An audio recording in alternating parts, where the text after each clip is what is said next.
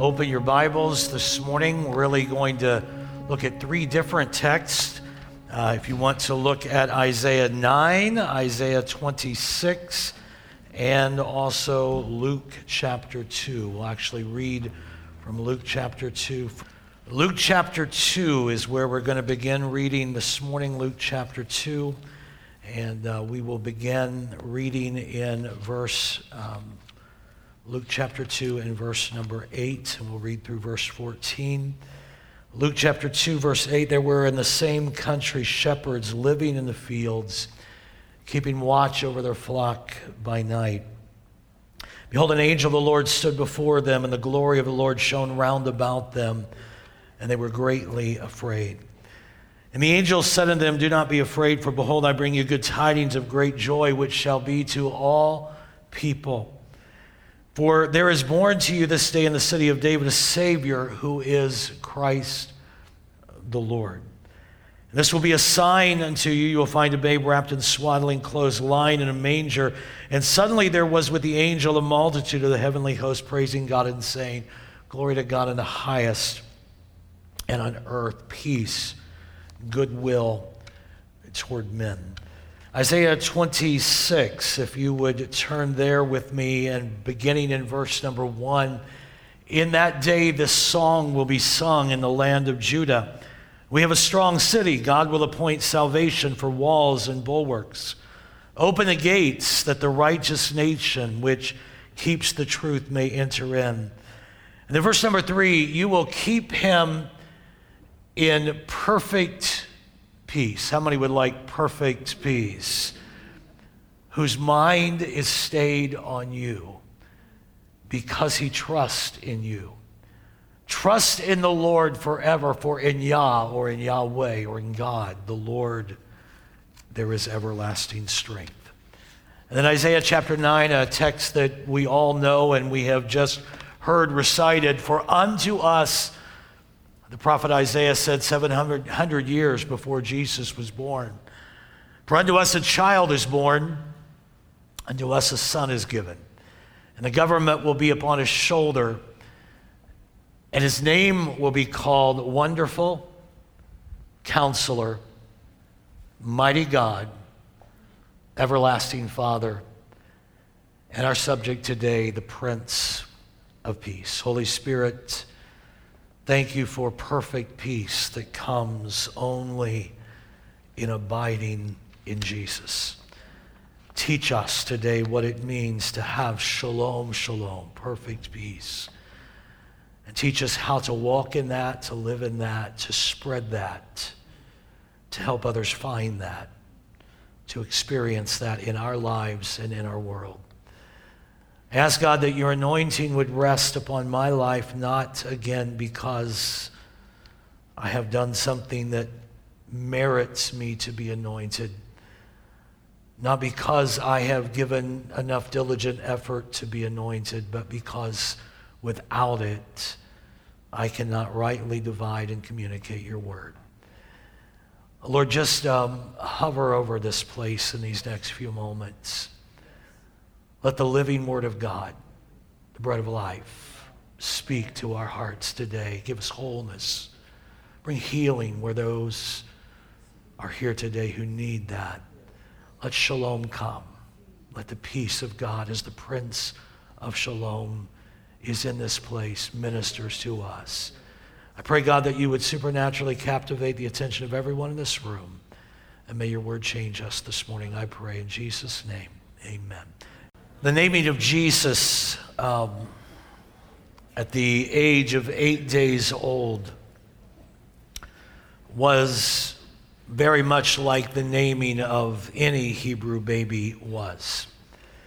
It was a significant event the day that Mary and Joseph brought Jesus to the temple to be named. It was a, an event that carried with it great weight and great meaning. In Matthew 1 21, before Jesus was born, Gabriel, the angel, had showed up to Joseph. And he had explained to Joseph that uh, the woman that Joseph was engaged to marry was already with child. That which had been conceived in her was of the Holy Spirit. And Joseph was told by Gabriel the angel, You will name him Jesus, for he will save his people from their sins. Just two, late, two verses later in Matthew chapter 1, the Bible says that that happened so that the words of the prophet Isaiah could be fulfilled, that a virgin would conceive and bring forth a son, and he would be called Emmanuel, which means God is with us. The same message that Gabriel gave to Joseph, he then gave to Mary. In just a few verses later, actually, in Luke chapter 1 and verse 31, Gabriel said to Mary, His name will be called Jesus. So we get to Luke chapter 2 and verse 21. When eight days were completed, it was time that the baby was to be circumcised, and it would be at that time that he would be given his name. He was given the name just as Gabriel had proclaimed to mother and father. He was given the name Jesus at the age of eight days old. There's many other places in Scripture where the power of God's name is noted. In Proverbs 18 and verse 10, we used to sing a song that, that captured these words The name of the Lord is a strong tower. The righteous can run into that name and they are safe. In Acts 4 and verse 12, Peter proclaimed, There is no other name given among men whereby we must be saved. And Paul in Philippians chapter 2, verses 9 through 11, said that God had given Jesus a name that was above every name, that at the name of Jesus every knee would bow of things in heaven and things on the earth and things under the earth, and every tongue would confess that Jesus is Lord. The name, indeed, the names of Jesus later given to him are all significant. And the names of Jesus are the subject of this four week Advent series. Today I want to look at this one name. He shall be called the Prince of Peace. There's four simple movements in this message today. It's not a uh, incredibly deep message. It's just very simple, but four movements that I trust will capture our thinking and stir our hearts. Let me begin by talking about the elusiveness of peace in our world today. It's hard to get. It's hard to grab, it's hard to find. Most of us here today believe in God. Most of us here today are Christ followers and we want to know Him better. But my guess is if we ask the question and every one of us answered completely honestly, whether or not they lived with a deep, consistent, and abiding peace, Many in this room would say, No, I don't. It seems to be elusive. In the Old Testament, the word for peace was shalom.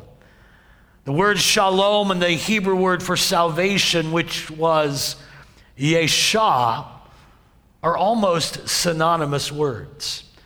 Both shalom and yeshua mean wholeness prosperity of the inner man, entire completeness.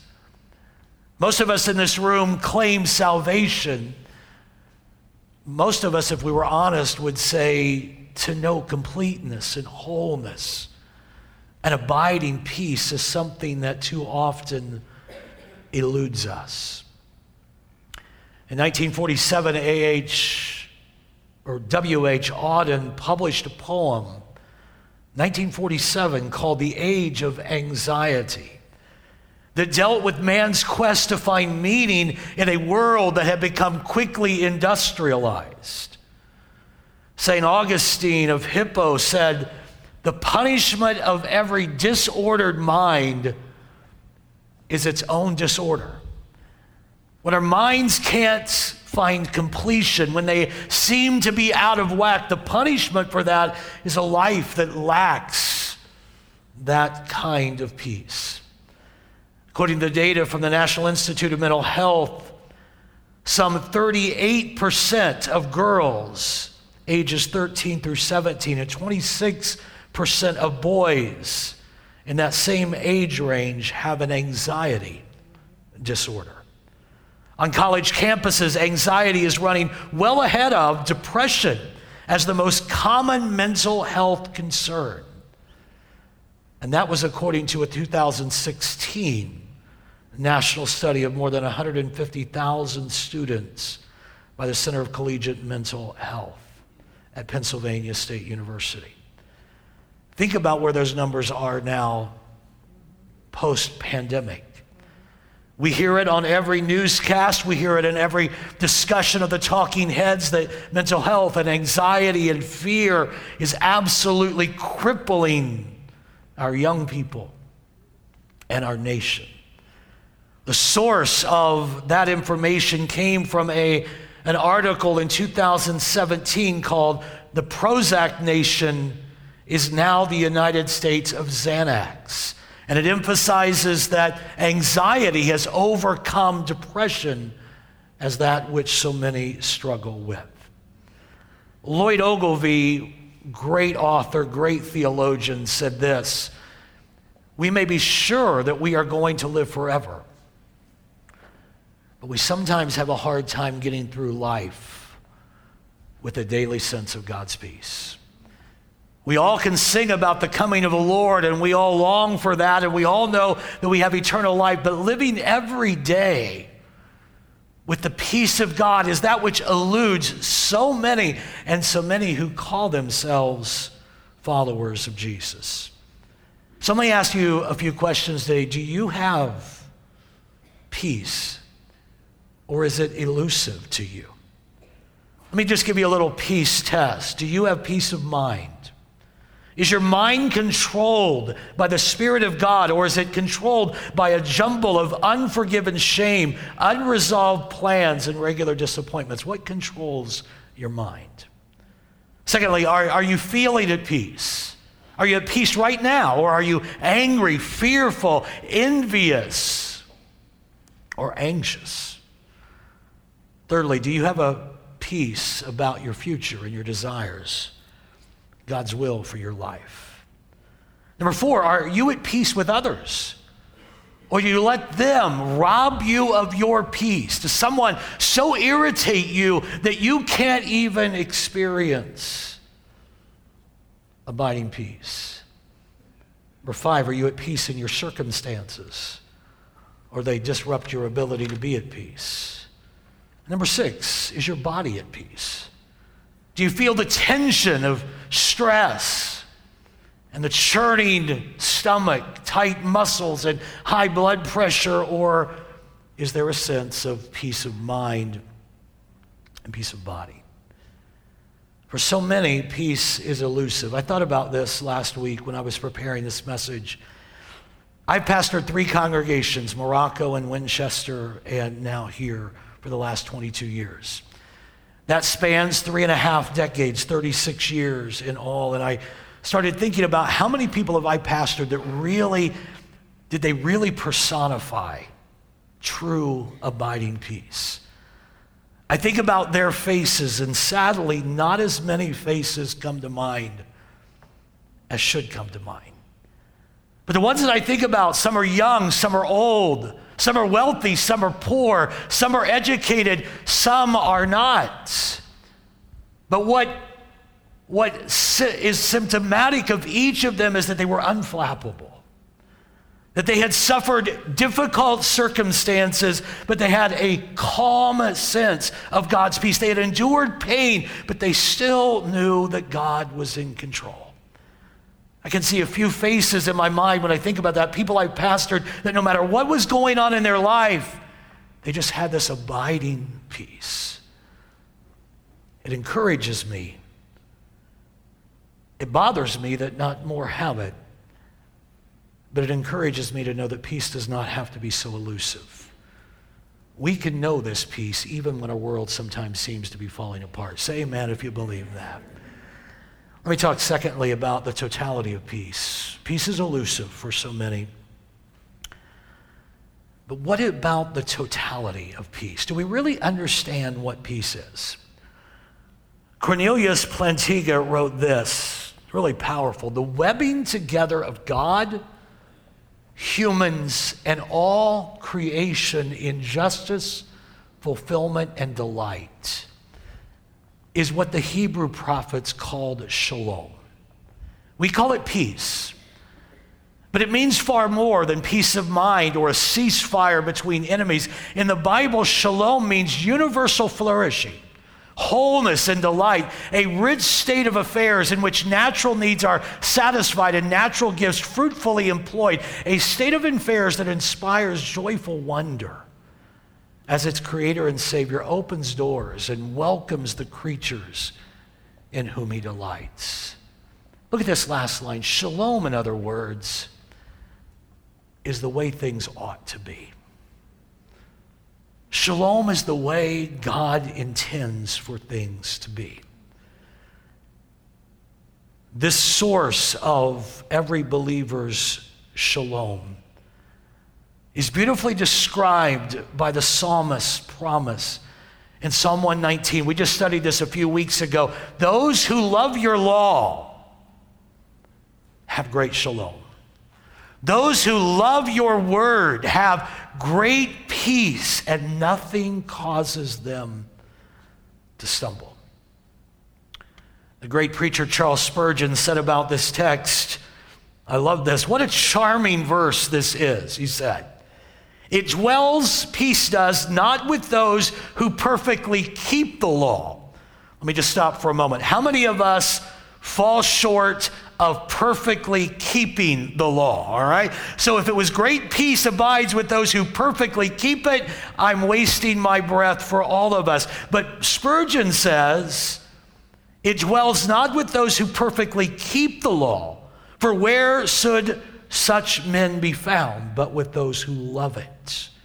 whose hearts and hands are made to square with its precepts and demands. These men are ever striving with all their hearts to walk in obedience to the law, and though they are often persecuted, they have peace.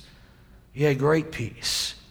For they have learned the secret of the reconciling blood. They have felt the power of the comforting spirit, and they stand before the Father as men accepted. The Lord has given them to feel his peace, which passed all understanding. They have many troubles and are likely to be persecuted by the proud. But their usual condition is that of deep calm, a peace too great for this little world to break. How many want that kind of peace? A peace that is too great for this world to mess up no matter what comes. I want that peace that, that abides in me, that no matter what is going on, I have the peace of God in its totality. God wants us to enjoy that shalom, that peace. Let me move to the third point, and we'll spend a little time here. So peace is elusive, peace is total. And third, the perfect peace we long for. God is, of course, our only hope for this kind of peace. You're not going to find it anywhere else. Isaiah called it perfect peace. We'll look at that a little bit more in just a moment. Jesus said, The peace he gave, remember these words of Jesus? My peace I leave with you, not as the world giveth, give I unto you. I'm not giving you peace like the world gives. Because peace that the world gives changes every time the news comes on, doesn't it? Every time we watch the news, the world's peace changes. Jesus said, The peace I give you is not as the world giveth. I give you my peace. Peter talked about multiplied peace in 2 Peter chapter 1 and verse 2. And Paul describes it in Philippians 4 7 as the peace of God that transcends our understanding. It makes no sense. Can I just tell you, God wants all of us to live in such a way that people look at us and wonder why we're not shaken, why we're not troubled, why we're not anxious, why we're not flipping out, and yet we have the peace of God and it will pass their understanding. It will make no sense to them. That's the kind of peace God invites us to live in. Say amen if you believe that. God's peace is superlative, it's excellent. It's the greatest quality kind of peace. There's no panic, there's no anxiety in heaven. God isn't nervous because he is in control. That's the peace of God to know that he is in charge. He's creator, he's sustainer, he's redeemer. Real peace is to feel the calm assurance and wholeness of heaven. Real peace that passes all understanding is to know that on earth, just like in heaven, God is supreme. God has not vacated his throne. Come on, somebody say amen. He is still in charge. That's the perfect peace that we can have. So, how do we know and experience this peace? You will keep him in perfect peace whose mind is stayed on you because he trusts in you.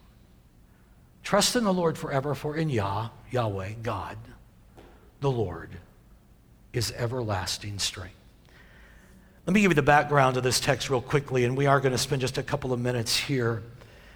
The people of God that Isaiah is prophesying to had abandoned the way of faith. They had always trusted God, or for the most part, they had trusted God up to this point. But when we get to this text in Isaiah 26, they had abandoned the way of faith in God. They no longer depended on God, but they depended on foreign leaders. They had decided that the king of Syria or Assyria might be their best bet to survive, and so they placed all of their trust in the king of Aram, the king of Syria. They sought collective strength from these other nations and in their own self and their own strength. But the result was neither political or personal peace. Isaiah is telling them, and he's telling us, that to put our confidence in other people, in other nations, in political leaders, in a political party, to put our confidence in anything else, the stock market, is bound to disappoint us. But thou wilt keep him in perfect peace, whose mind is stayed on you. A mind stayed on God will find perfect peace. By the way, perfect is not even in the Hebrew. The word perfect is not even in the Hebrew text. It literally, in the Hebrew text, it, it reads shalom, shalom. Not perfect peace, it reads shalom, shalom. The translators put it in there because they knew that the original writers were trying to say something about the peace, and so they put an adjective, perfect, but it literally says shalom, shalom. Alec Motyer says it is a super superlative, like holy, holy. Peace, peace. Rabbi Yechiel Eckstein said the second use of shalom is not so much for emphasis as for definition and interpretation. You see, Isaiah, as he prophesied, was separating pseudo peace from God's peace. Shalom, shalom. God's kind of peace, total peace that encompasses mind, emotion, will, body, and all relationships. That kind of shalom, shalom, perfect God peace is to all those who will stay their mind on Him. Now, the mind in Hebrew, the Hebrew word is yeser, means mindset or tendency of the mind or focus of our attention. Philippians 2:5 says, Let this mind, the Greek word for mind is phroneo. It's the same meaning. It's our attention. It's what we put our focus on. 2021, most of us are focusing on our iPad on Facebook, on Twitter, on Fox, or CNN. Our mind is focused on bad news. Our mind is focused on the internet. And we wonder why we don't have shalom, shalom. Amen, Pastor Kevin. Thank you for meddling into my life today. You are very welcome. That's what I get paid for. All right. God's perfect peace is given to those whose minds are riveted on God, whose mind is stayed. The word stayed is samuk. Interesting. The Hebrew word samuk is a um, passive participle. Let me explain that. In Hebrew, an active participle is when I do something. All right? An active is, is when I stay my mind, when I do something. A passive participle is when somebody does it for you. This is a passive participle. That will keep him in perfect peace whose mind is stayed on thee. It's something God does for us. When we trust him, he helps stay our mind on him. So I should pray this prayer. You should pray this prayer every morning. Lord, as I begin my day, I belong to you. I am to know peace. No matter what happens to me and in spite of what is happening around me. So stay me, Lord. Stay me on yourself. Interrupt me, God. Stop me. Permeate my thoughts. Call me back to you, God. Stay my mind on you. When your mind wanders, let it wander to God. Let God stay your mind. Let the wandering bring God with it.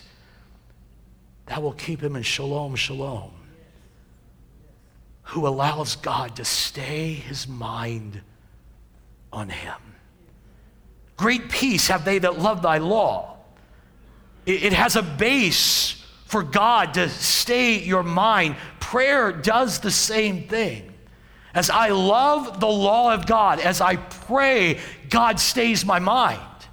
You see, it's not so much that we have to mentally make our mind think on the right things. We need to feed our mind the right things. Feed our mind the Word of God. Spend time in God's presence in prayer. And He then, as you fill your mind with the right things, He will stay your mind on Him.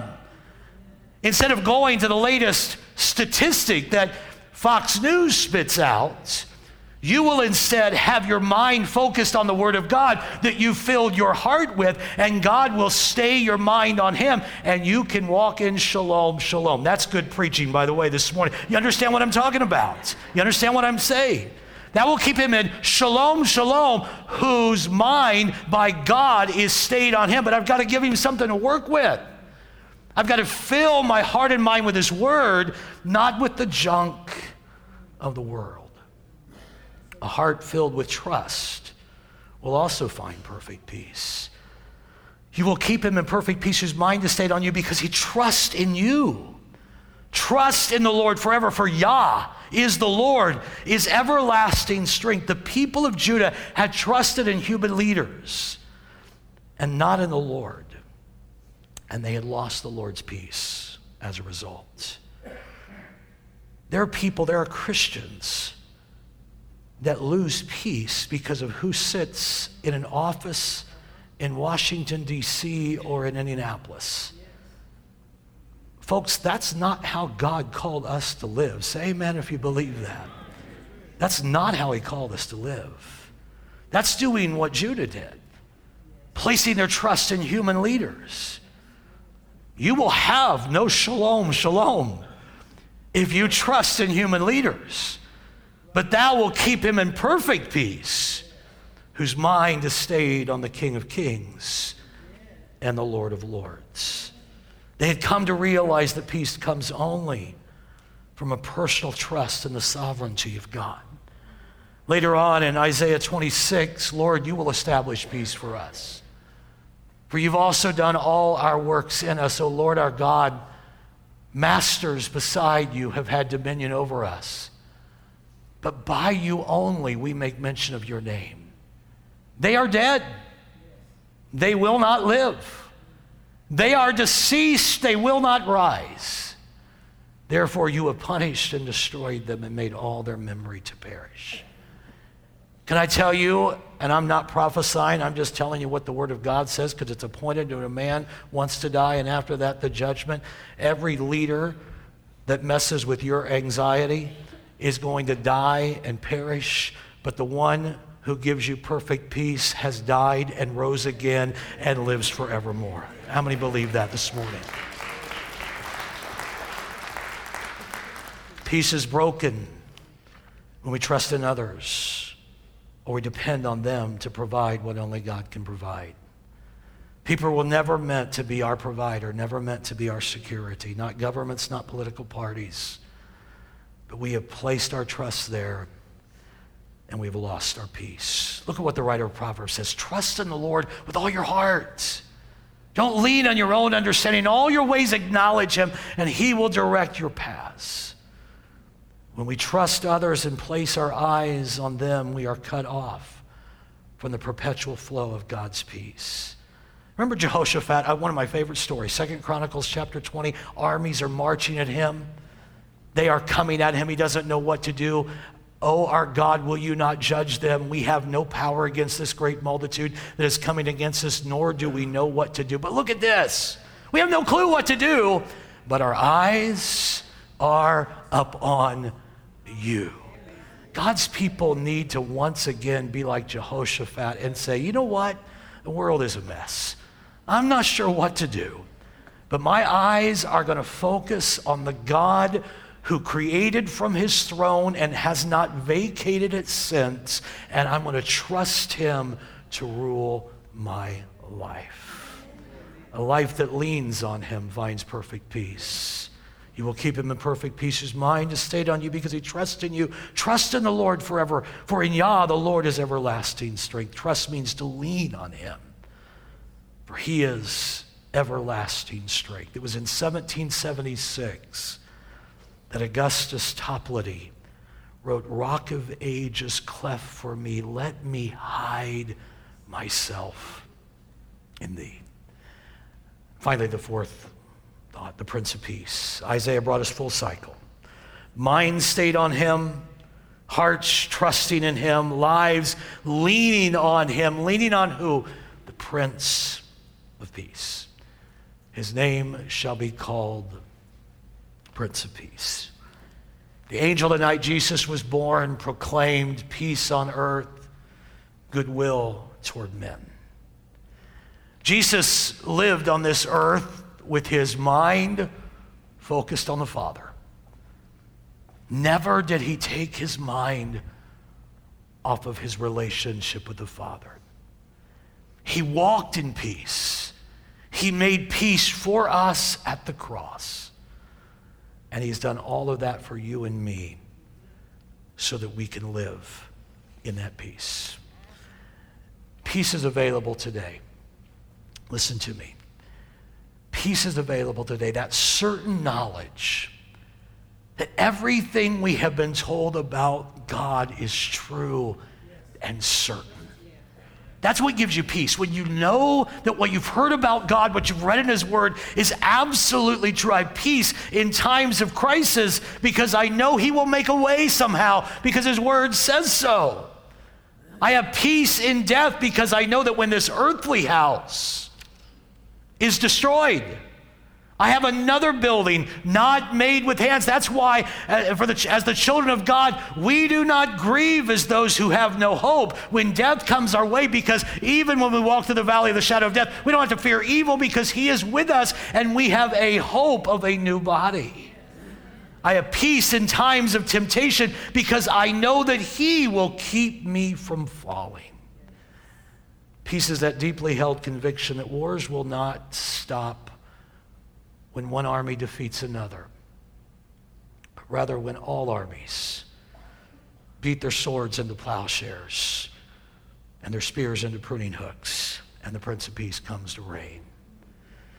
Peace is not limited to in times, in times when all is in order and tension is absent.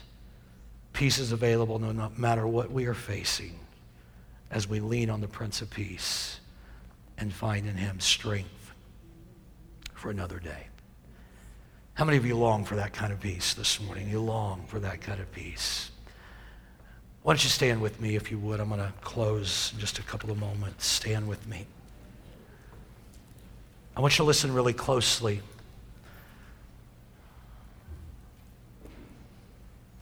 You hold steady if you can. I know that some are preparing to serve, but the rest of you can hold steady. This peace that I'm talking about today is ultimately, look at me, is ultimately not just personal. That's sweet. Personal peace is sweet. But it's not just about personal peace.